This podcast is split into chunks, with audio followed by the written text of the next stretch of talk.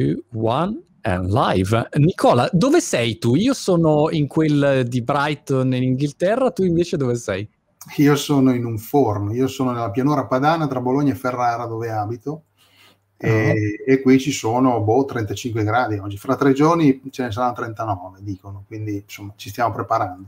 Infatti ho un ventilatore qua, se no sarei già fuso.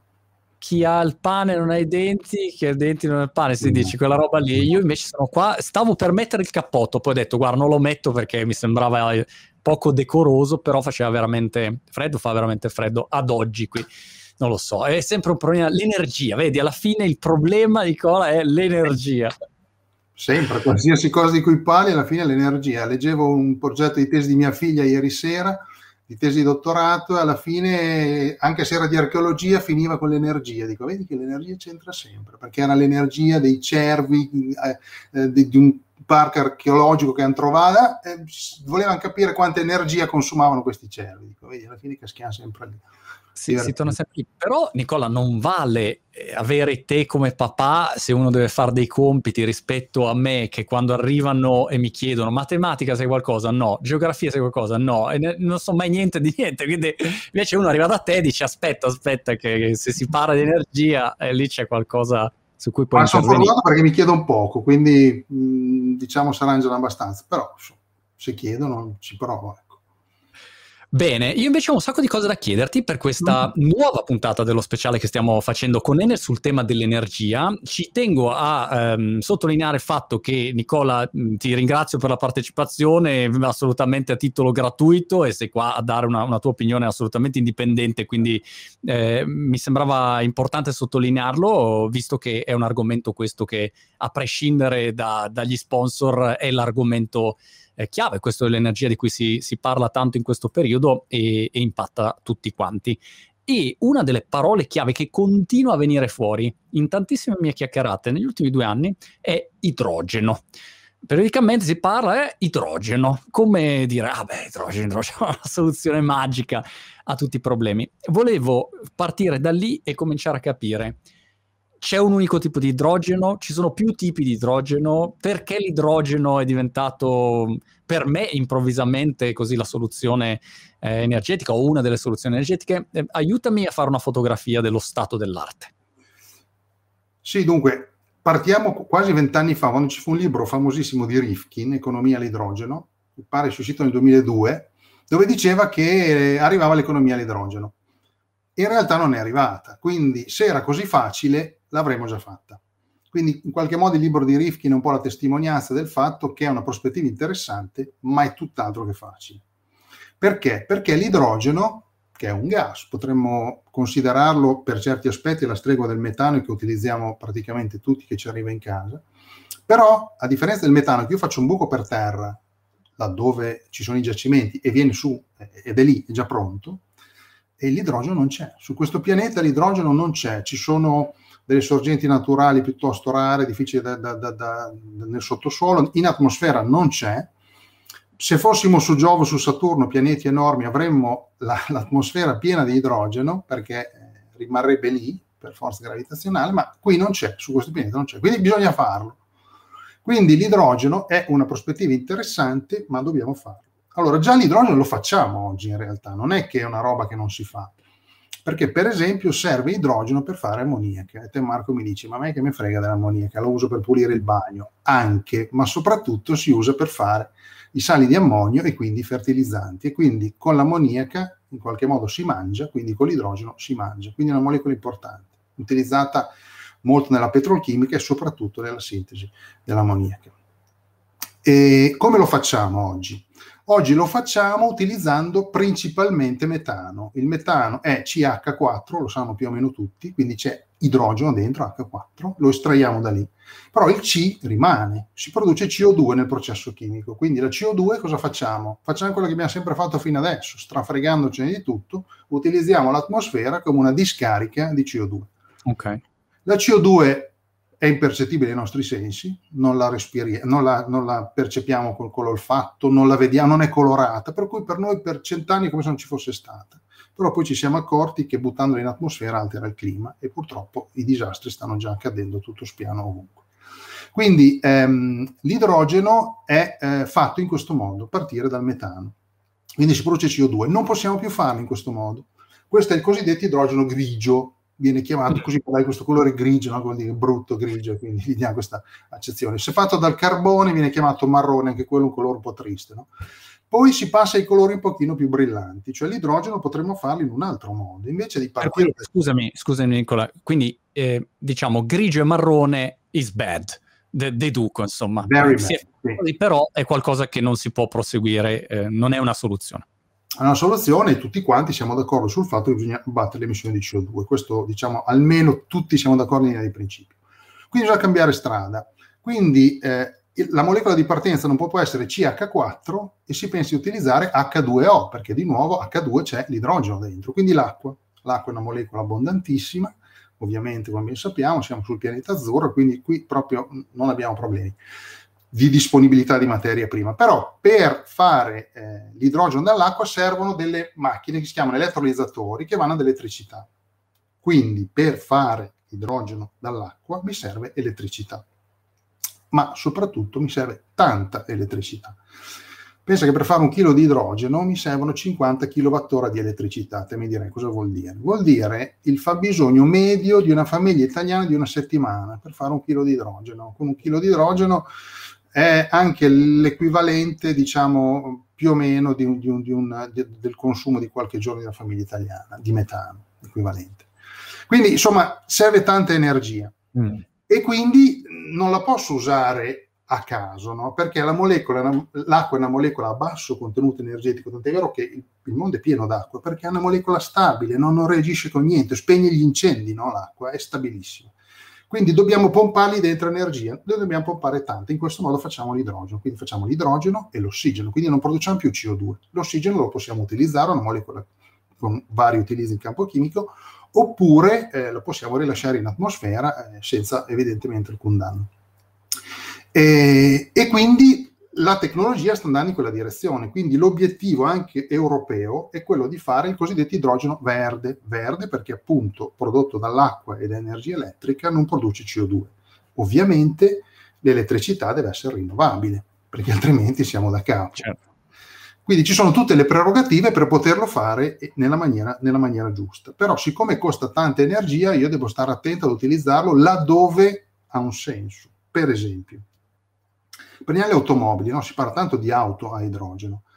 In un'auto a idrogeno di quelle standard, ce ne sono praticamente 2 sul mercato, ci vanno circa 6 kg di idrogeno, 5,6 kg di idrogeno. Quindi mi servono 300 kWh di elettricità per fare quell'idrogeno. Certo. Con un'auto elettrica, dove l'elettricità la prendo e la butto direttamente in batteria, poi parte, vado, io ho un'auto elettrica, ecco, consumo 4-5 volte meno energia. Quindi non ha senso fare l'idrogeno verde, dobbiamo assolutamente farlo verde, ma è così prezioso che non possiamo utilizzarlo laddove abbiamo delle alternative più interessanti. Un po' come, non so, tu usi un gran profumo, no? Non lo usi per andare a comprare le melanzane dal verduraio, lo usi per andare a fare una cena col tuo partner. Quindi cena galante, certo. Ecco. Anche l'idrogeno è un po' una sorta di, come dire, Chanel numero 5 dei vettori energetici e lo uso nella maniera sensata.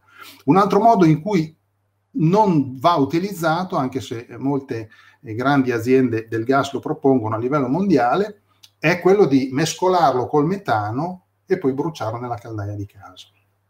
Non è una grande idea, ma proprio una pessima idea, anche perché mescolare idrogeno col metano in volume vuol dire diluire l'energia del metano e quindi devo utilizzarne di più. E poi comunque perché utilizzarlo in questo modo quando ho un'alternativa anche lì? Esistono delle macchine, penso inventate più di 100 anni fa, che si chiamano pompe di calore, sono una specie di frigorifero che può lavorare sia col freddo che sia per fare freddo, anche il frigorifero in qualche modo dentro c'è una pompa, o per fare caldo, in entrambe le direzioni. Sono macchine che esistono già, cioè tu Marco domattina se vuoi dici voglio mettere una pompa di calore in casa, vai nel negozio che le vende, la compri e la metti su, quindi sono tecnologie esistenti, ok? E quindi se io ho 100 unità di energia rinnovabile, ci faccio l'idrogeno verde e poi lo brucio per scaldare casa, alla fine da 100 ne ottengo 60 di calore. Con le pompe di calore, miracolo, uno dice ma sei matto, tu usi 100 unità di energia, ottieni 3, 4, 5 unità di energia. Perché? Perché le pompe di calore sono furbe, cioè vanno a cercare l'energia dove già c'è, e c'è in due posti, c'è nell'aria, pompe di calore ad aria, e ancora di più, ancora meglio nel sottosuolo. Ad esempio io mi sto costruendo una casa, ristrutturando una casa, che ha appunto una pompa di calore geotermica. Perché? Perché nel sottosuolo, qui, a circa 100 metri di profondità, c'è costantemente la temperatura di 17 gradi tutto l'anno, sia che ce ne siano 40, sia che ce ne siano meno 10, e qua dove abito io succedono entrambi i due estremi, no? Laggiù è sempre 17, quindi quando io ho 40 gradi, come ho in questi giorni, laggiù ne ho 17, prendo fuori il fresco. Quando fuori ce ne sono meno 5, meno 10, laggiù ce ne sono sempre 17, prendo fuori il caldo. Questa è una macchina che semplifica anche l'impianto perché ti fa sia il caldo che il freddo e soprattutto abbatte drasticamente i consumi energetici. Quindi l'idrogeno non va utilizzato per scaldare casa, ma ci sono degli utilizzi importanti in proiezione futura per l'idrogeno. A quel punto sì, assolutamente sì, dobbiamo pensare di utilizzarlo. E ad esempio nell'industria pesante. Nell'industria dell'acciaio, del cemento, hanno bisogno di altissime temperature che si ottengono tipicamente bruciando dei gas. Si possono fare anche con l'elettricità, però bruciando dei gas è abbastanza comodo, dei combustibili. E quindi l'idrogeno in quei settori può giocare un ruolo importante. Quindi, scusami, ricapitolando, abbiamo idrogeno grigio, marrone, che non va bene perché comunque c'è un'emissione di CO2. Poi c'è il verde, che invece è quello che deriva dall'acqua, però serve un grosso consumo di energia elettrica, che ovviamente deve essere prodotta da rinnovabili, quindi o solare o eolico, cioè ti deve, perché sennò sei punto a capo. E invece l'idrogeno blu, che cosa sarebbe? L'idrogeno blu è un po' un escamotage che viene, diciamo, proposto per tenere in piedi le due cose, cioè continuare a utilizzare il metano, quindi CH4, prendo fuori l'idrogeno, però la CO2 invece di fare come prima che la butti in atmosfera, la metto nel sottosuolo. Allora, detta così è una trovata geniale, no? Perché no? Perché non ci abbiamo pensato prima, in realtà ci abbiamo pensato da tanto tempo, sono più di 20 anni, quasi 30 anni che si sta cercando di inserire nel sottosuolo la CO2, ad esempio da grandi centrali elettriche o da giacimenti di metano con i quali esce un sacco di CO2 e la si rimette sotto. Questi tentativi in buona parte sono falliti, cioè economicamente e tecnicamente è un'operazione piuttosto complicata perché costa tanti soldi fare questa operazione, tant'è che uno dei pochi settori in cui funziona è il cosiddetto recupero secondario del petrolio, cioè i giacimenti di petrolio tutti non vengono vuotati del tutto perché a un certo punto la pressione di giacimento laggiù è così bassa che il petrolio non riesce più a uscire, allora gli si spinge dentro ad alta pressione acqua oppure anche CO2. Ecco, se io devo utilizzare la CO2, devo diciamo seppellire la CO2 là sotto per nasconderla, ma proprio per tirare fuori altro petrolio che poi brucia e mi genera CO2, non è che sia una logica proprio clamorosamente elevata. Quindi è un'operazione piuttosto discutibile e soprattutto mi serve anche dell'energia, perché io non è che pompo la CO2 nel sottosuolo a 1000-2000 metri di profondità e non mi costa niente, mi serve un'enorme centrale elettrica, si stima che per 1 milione di tonnellate di CO2 serve una centrale di taglia grossa da 400 megawatt che faccia solo quello tutto l'anno, quindi comunque ha un costo energetico e se per produrre quell'energia brucio del metano, di nuovo ne produco dell'altro, dello CO2, oppure posso usare le rinnovabili, ma a quel punto lì le rinnovabili è meglio che le usi direttamente nella mia pompa di calore, per dire, piuttosto che continuare a produrre col carbone per buttare la CO2 là sotto, utilizzando l'energia rinnovabile per mettere la CO2 là sotto. Insomma, questo diventa una cosa complicata. Tant'è vero che fino adesso gira e rigira, non ha funzionato. C'è un grande consorzio internazionale, si è trovati i siti, fa vedere, si è tentato qui, lì, là, però alla fine i fallimenti non si contano, anche tecnici, perché a volte puoi andare a inserire la CO2 là sotto, succedono delle cose inattese, ad esempio in uno dei più grandi impianti del mondo in Australia recentemente è cominciata a risalire sabbia, perché a spingere qualcosa poi bisogna fare spazio a qualcos'altro, quindi non se l'aspettavano, questo è andato a bloccare le condotte, a creare grossi problemi tecnici all'impianto stesso. Quindi non è così facile. Quindi l'idrogeno blu, per tornare alla tua domanda, sulla carta è una buona idea, ma di fatto è una pessima idea, sia dal punto di vista del consumo energetico, sia dal punto di vista dell'operazione logica complessiva, perché per stare economicamente in piedi devo andare a tirare fuori il più delle volte combustibili fossili. Beh, allora si anda a capo, insomma. Quello che mi sembra di capire, quindi Nicola, da questa chiacchierata finora, è che dei vari idrogeni, l'idrogeno verde sia quello più potenzialmente interessante, su cui puntare, quello più rispettoso dell'ambiente. La mia curiosità però è come vai a farlo, come lo gestisci, come lo vai a archiviare, custodire. Una volta che l'hai prodotto, dove va a finire e che giro fa? Ecco. C'è un punto anche preliminare rispetto alla tua domanda che mi piace sottolineare, che è questo. Prima lo devi fare, quindi per farlo devi avere grandi surplus di elettricità rinnovabile, perché quella che produciamo adesso, in Italia circa il 40% dell'elettricità prodotta nel nostro paese è rinnovabile, ci serve tutta per far andare le nostre luci, i nostri computer, le nostre automobili, tutto quanto. Quindi non abbiamo un surplus, quindi al momento noi non possiamo produrre idrogeno verde, a meno che poi non andiamo a togliere la produzione elettrica rinnovabile per far funzionare casa nostra, i nostri uffici, i supermercati, eccetera. Quindi dobbiamo la prima cosa è aumentare clamorosamente la produzione rinnovabile, in modo tale che io, ad esempio a mezzogiorno d'estate, come in questi giorni, dove io ho un grande surplus, non saprei dove metterla in quel momento, perché l'offerta che mi darebbe il sole è maggiore della domanda del paese Italia. A quel punto la immagazzino sotto forma di idrogeno ed eventualmente la uso di sera. Quindi questa è la prospettiva, no? Però il problema, e vengo alla tua domanda, dove lo mettiamo? Ecco, adesso cerchiamo di metterlo, come dire, il meno possibile in giro. Cioè, dove si produce idrogeno, in quegli impianti chimici che dicevo all'inizio, ad esempio, si fa l'ammoniaca, si produce e si usa. Perché? Perché l'idrogeno è una molecola, noi chimici la consideriamo una molecola bastardissima, perché è la più piccola molecola dell'universo, e quindi quando tu la vai a mettere nelle condotte, le condotte non sono dei tubi infiniti senza connessioni, nelle connessioni c'è la possibilità che si vada a infilare, ma nello stesso materiale, nello stesso acciaio di cui sono fatte le condotte dei gas, l'idrogeno, che è una molecola molto piccola, si va a infilare e va progressivamente a infragilire quelle infrastrutture, quindi nel tempo potrebbero avere dei problemi. Tant'è vero che le infrastrutture per muovere l'idrogeno sono dedicate, sono costruite apposta. Quando si dice che noi possiamo utilizzare oggi la rete dei metanodotti per metterci dentro l'idrogeno, diciamo una semplificazione che io francamente dal punto di vista tecnico-scientifico non posso accettare, perché non è così. Bisogna fare dei test molto precisi, bisogna andare a cambiare tutto, bisogna cambiare le valvole, bisogna cambiare i compressori, perché i compressori che si utilizzano per spingere il metano sono tecnicamente diversi rispetto a quelli utilizzabili per una molecola molto più piccola come l'idrogeno. Siccome l'idrogeno ha una densità energetica volumetrica più piccola, serve 3 volte più energia per spingere, quindi i compressori vanno cambiati, quindi le valvole, gli stessi acciai devono essere rigorosamente controllati.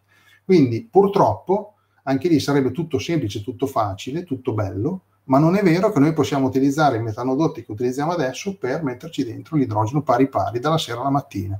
Servono una serie di test molto sofisticati e ci sono vari studi pubblicati nel Regno Unito, negli Stati Uniti, in Germania, anche da parte degli operatori del gas, che dimostrano che bisogna avere la massima prudenza e andare a verificare e a cambiare un sacco di cose. Quindi anche quello avrà un grande costo.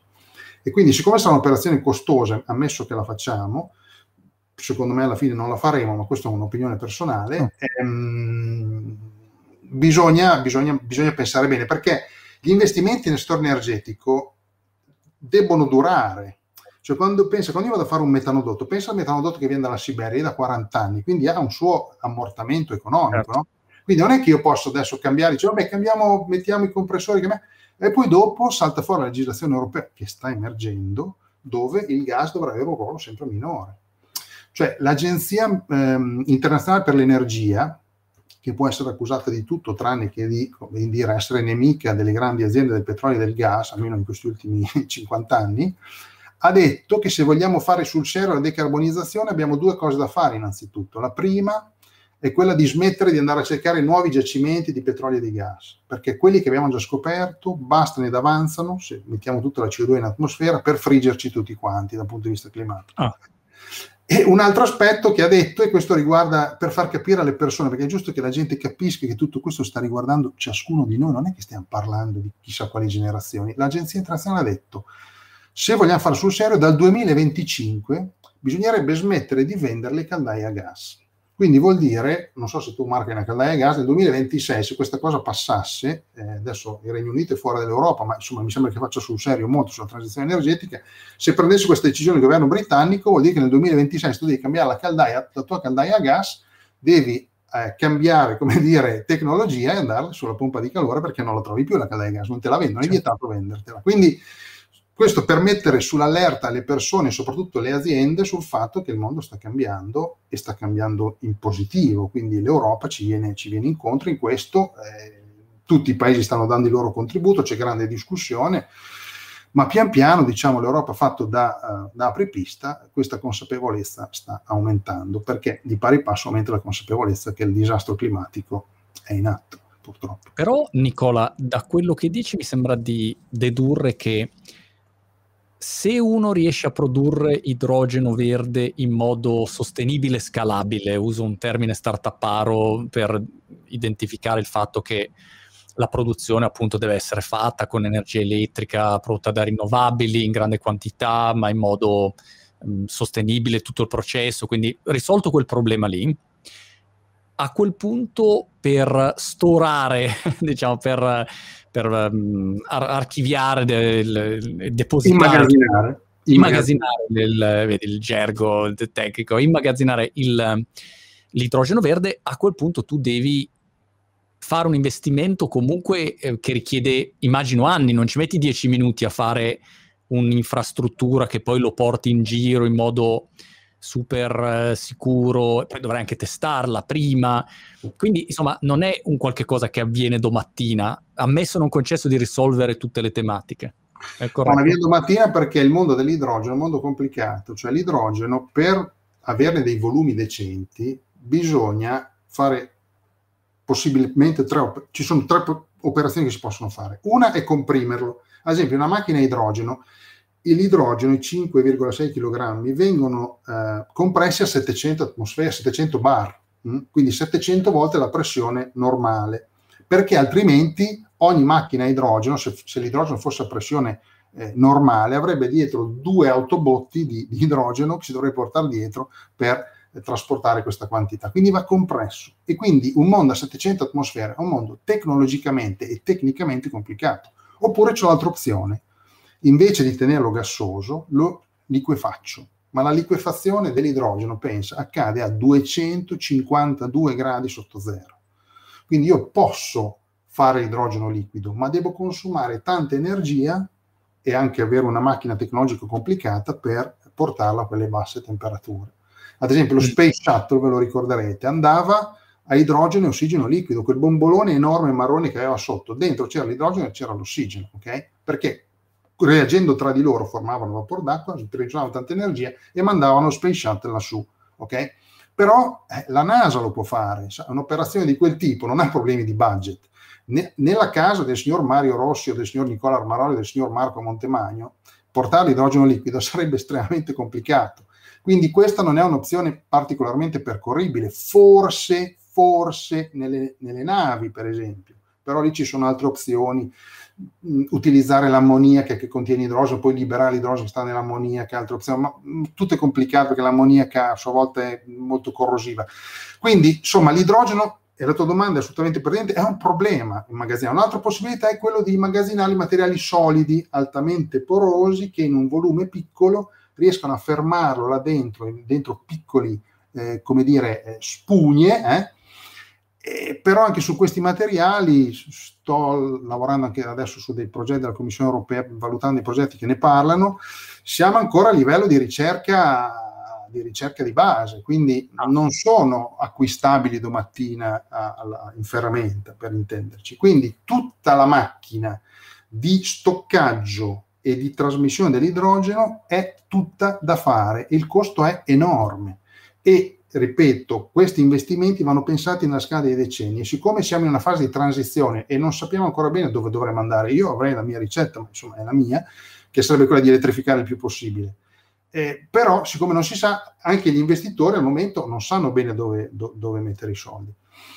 Poi devo anche dire, e questo ci tengo a dirlo, che ho visto in giro molte mappe geografiche, anche questo è un aspetto che secondo me si dovrebbero sapere. No? Dice, noi non è detto che, perché farlo da noi l'idrogeno verde o blu? Potremmo farlo in Africa, in Algeria o in Egitto o nel Golfo Persico, perché lì hanno sia il sole, quindi possiamo fare l'idrogeno verde, sia il metano, come ben sappiamo, no? E possiamo fare l'idrogeno blu, lo producono loro e ce lo mandano. Ora, forse si può fare, forse, perché poi, ripeto, trasportare idrogeno per migliaia di chilometri non è una passeggiata. Però c'è un problema geopolitico. Noi abbiamo fatto una politica energetica in Italia, in Europa, da decenni, che mirava il più possibile, ci siamo riusciti giusto, a svincolarci dai legami da certe regioni del mondo che sono state poi il coacervo di tutte le tensioni, tutte le guerre, come ben conosciamo. E chiaramente i due argomenti erano collegati, cioè questi grandi bacini produttivi energetici sono stati oggetto di grandi tensioni e le due cose sono collegate.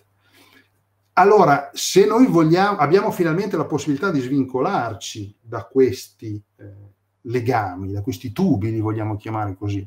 Quindi, l'ho già detto anche in sede parlamentare, ho fatto notare, guardate, questa è una scelta politica, cioè tecnicamente forse un giorno lo potremo fare, ma ricordiamoci che continueremo in quella legame con dipendenza da certe regioni del mondo sulle quali abbiamo lottato per decenni per svincolarci. Mi ricordo 10 anni fa che c'era il referendum sul nucleare, e per fortuna in Italia non è passato, ne parleremo un'altra volta, e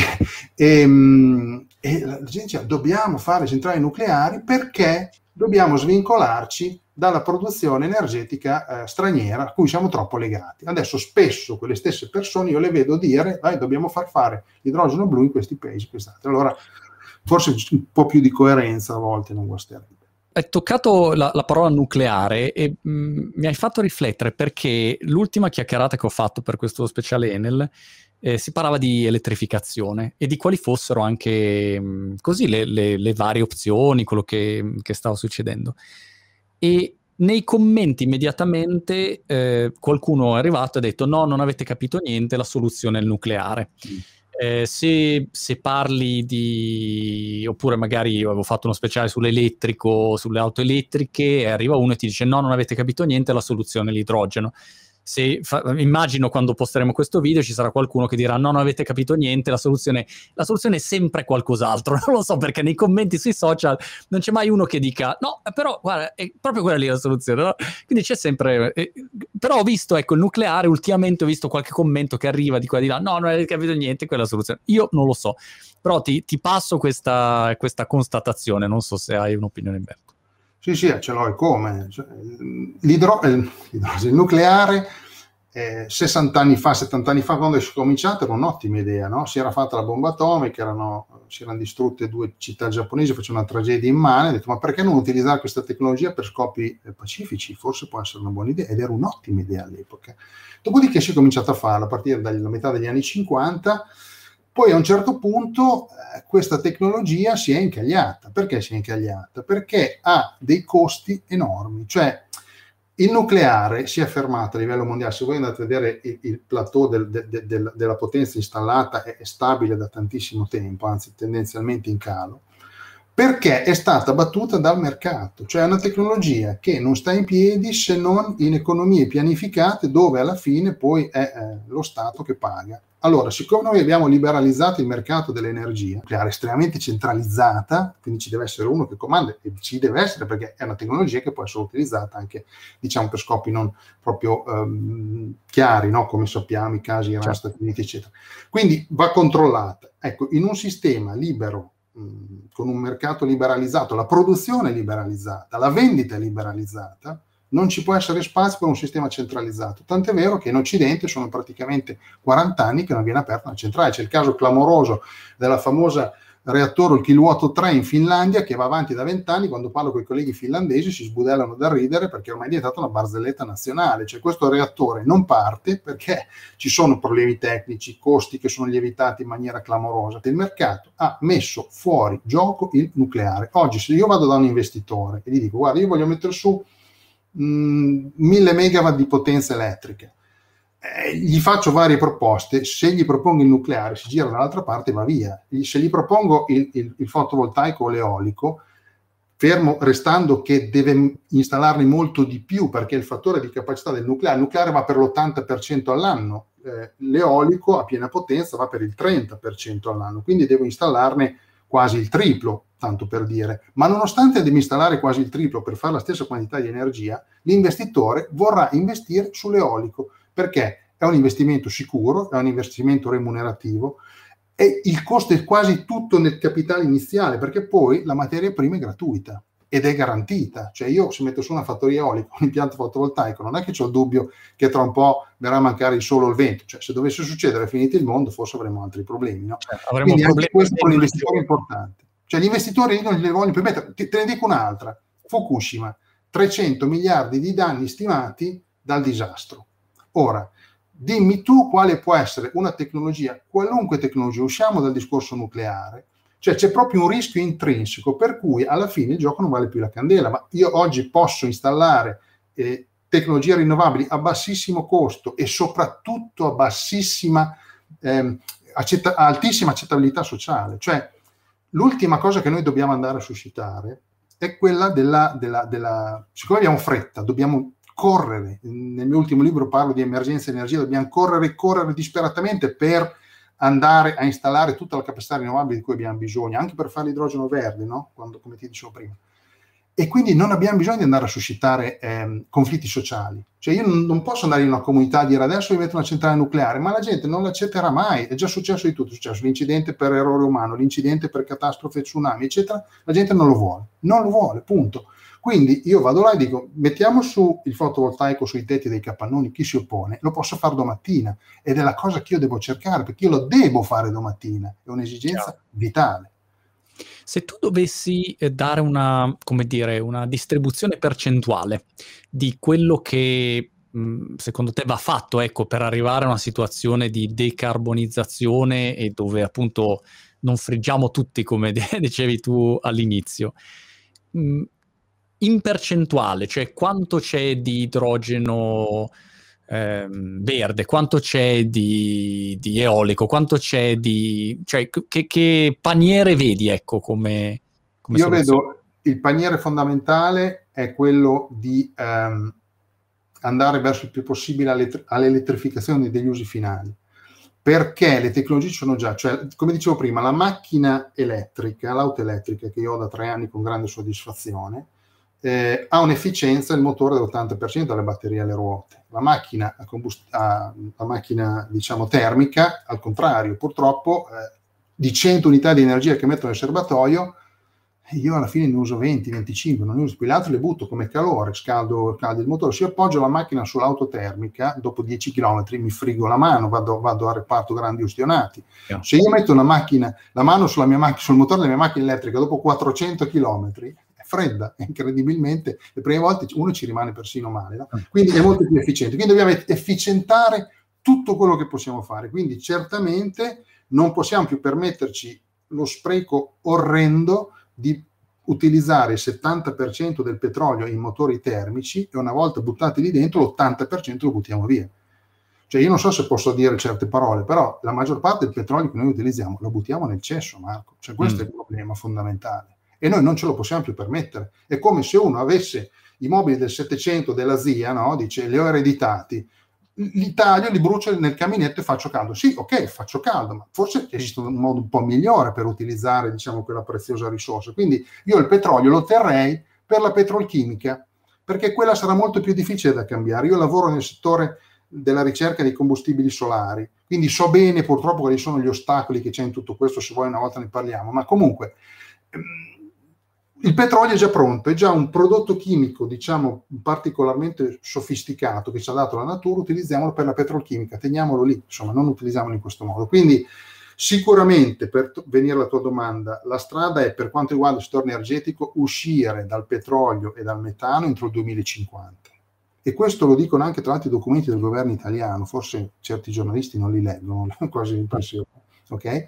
Quindi bisogna uscire da lì, efficientare il più possibile, ed efficientare vuol dire soprattutto elettrificare, perché i motori elettrici sono estremamente più efficienti. Poi dopo salterà sempre fuori quello che mi dice, e ci verrà il commento questo video, ma l'auto elettrica, la batteria, le batterie, ma lo smaltimento. Lasciami dire questa cosa.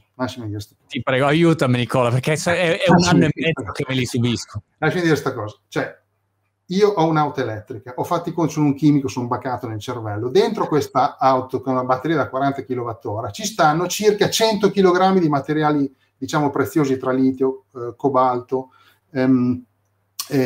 grafite, molibdeno, eccetera. Benissimo. Questi 100 kg vengono sempre con me. Oh, sono fedelissimi, sai Marco, non li ho mai trovati in mezzo al cortile, erano sempre lì, sono sempre sotto il sedile, vengono con me, mi portano in giro. Io non rilascio niente nell'ambiente. Quando ho fatto i conti della mia ultima auto termica mi è venuto un coccolone, perché ho calcolato che in 14 anni, 200.000 chilometri, la mia macchina aveva consumato oltre 7 volte il suo peso in termini di carburante. Allora i bimbi erano piccoli, avevamo una macchina abbastanza grande, diciamo, per portarli in giro, erano 3, quindi dovevano andare in giro, 5 passi, grande, ok? Dopodiché, addirittura, come emissione di CO2, quella benedetta macchina è stata una devastatrice ambientale, e sono stato io il colpevole, non mica la colpa nessuno, ha emesso più di 20 volte il suo peso in termini di CO2. Allora, cari amici, qual è la macchina materialmente più intensiva? La macchina a combustibili fossili o la macchina elettrica? Perché la batteria che è fedele, che viene sempre con me, poi quei 100 kg di roba che hanno solo bisogno di elettricità per portare il litio da una parte all'altra, dal cato, dall'ando, quell'elettricità che uso è 100% rinnovabile, perché ho un contratto 100% rinnovabile, poi nella casa nuova me la produrrò in casa. Quindi io uso l'elettricità rinnovabile, quella batteria avrà un uso di seconda vita, andrà nello stadio di Amsterdam, dove ci sono già, dove c'è un impianto fotovoltaico sullo stadio di Amsterdam che cattura l'energia di giorno, va nelle batterie esauste di macchine che stanno laggiù, e perché sono ancora buonissime per questo utilizzo, e illumina l'impianto nelle manifestazioni serali. Dopodiché andrà al riciclo, quindi il litio e il cobalto che uso io lo potranno usare i miei figli e i miei nipoti, questa è una cosa positiva. Invece la CO2 andrà tutta in giro, quel 20 volte di peso di macchina di CO2 la gente non ci pensa, peraltro non si vede, chi se ne frega, no? Cioè, io dico sempre, se la CO2 fosse giallo o verde, quindi la gente vedesse che esce qualcosa dal tubo, forse si sarebbe posto il problema prima, siccome invisibile non c'è, quindi la macchina che devasta l'ambiente è quella elettrica, come se poi la batteria finisse nella terra dei fuochi. No signori, perché le batterie vengono prese, vale la responsabilità estesa del produttore, se la deve riprendere in carico l'azienda automobilistica che l'ha fabbricata. Quindi il ciclo è già chiuso, mentre il ciclo della CO2 è sempre aperto. Dopodiché, come dire, frigge la British Columbia, brucia un paese intero, come abbiamo visto l'altro giorno, e pian piano andiamo a finire così. Non c'è confronto. Economia, macchina termica, economia lineare proprio classica. Macchina elettrica, economia circolare, che dove dovremmo andare. Ti ringrazio, hai dato un'ottima fotografia sia sul tema nucleare e sia su questo tema. È curioso, no? Perché sui social c'è, appena nomini alcune parole partono immediatamente istinti così automatici che spesso veramente non capisci perché la gente non si ferma a entrare un po' nel merito, a fare un calcolo, come se partissimo da una situazione idilliaca, no? Se uno dice, guarda, siamo in una situazione idilliaca, arriva una novità tecnologica, oppure diciamo bisogna elettrificare con il sostegno ai rinnovabili, benissimo, ma rispetto alla situazione attuale come siamo messi, no? A volte la situazione attuale uno la dimentica e guarda solo il nuovo. Senza considerare che poi la gente spesso vagheggia tecnologie, facciamo la fusione nucleare, no, il 90% delle tecnologie che ci servono per la transizione energetica le abbiamo già adesso, si tratta semplicemente di prendere la decisione e metterla in campo, punto, non dobbiamo inventarci niente, e te lo dice uno, come dire, mi sto tirando la zappa sui piedi, io lavoro in storia della ricerca, faccio progetti di ricerca per dopo il 2050, no? Per le soluzioni tecnologiche di allora, ma siccome ci sono dentro, ti so dire che queste soluzioni adesso non ci sono, ma tutte quelle che servono le abbiamo già e le possiamo implementare e miglioreranno solamente. Ho visto, Nicola, anche nell'ultima chiacchierata che l'Unione Europea ha in varo, diciamo, in procinto di varare un tot di... non ho capito se sono normative o linee guida o direttive per arrivare entro il 2030-2050 a delle soglie di decarbonizzazione. Non so se hai più dettaglio su questo. Sì, diciamo sta per uscire, dovrebbe uscire il 14 luglio, una data diciamo in qualche modo significativa per l'Europa, in qualche modo, una lista di 12 linee guida della Commissione Europea, quindi del governo. Scusami Nicola, ho visto che sono sparito un attimo, mi ridici? Ricomincio da capo nella risposta, ok.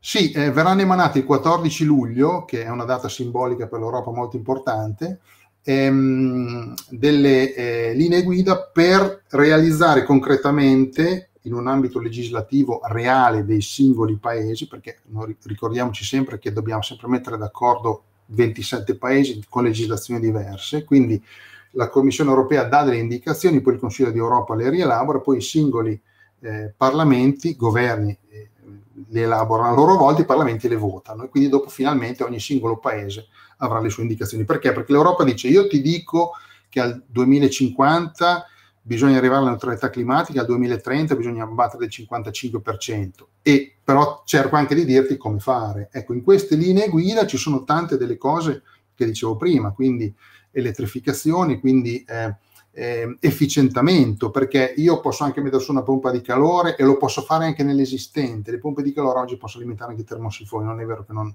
lo possono fare, ma se poi la mia casa è un colabrodo è inutile. Quindi la prima cosa da fare è quella di cominciare a chiudere i buchi, e quindi c'è tantissimo lavoro da fare. Quindi qui l'Italia, come dire, è all'avanguardia, c'è tantissimo lavoro da fare per le nostre aziende in questo settore che sono all'avanguardia. Ci sono anche gli strumenti legislativi importanti, complicati, come il famoso 110%, ma che comunque io ne sto usufruendo, funzionano, posso garantire che funzionano, ci sono. Quindi, come dire, non è vero poi che la politica non ha fatto niente in questi 10 anni, 15 anni, no? I governi italiani da tanto tempo ci danno un incentivo fiscale per cambiare gli infissi. Questo è uno dei motivi, non l'unico certamente, per cui i consumi di gas in Italia tendono a diminuire.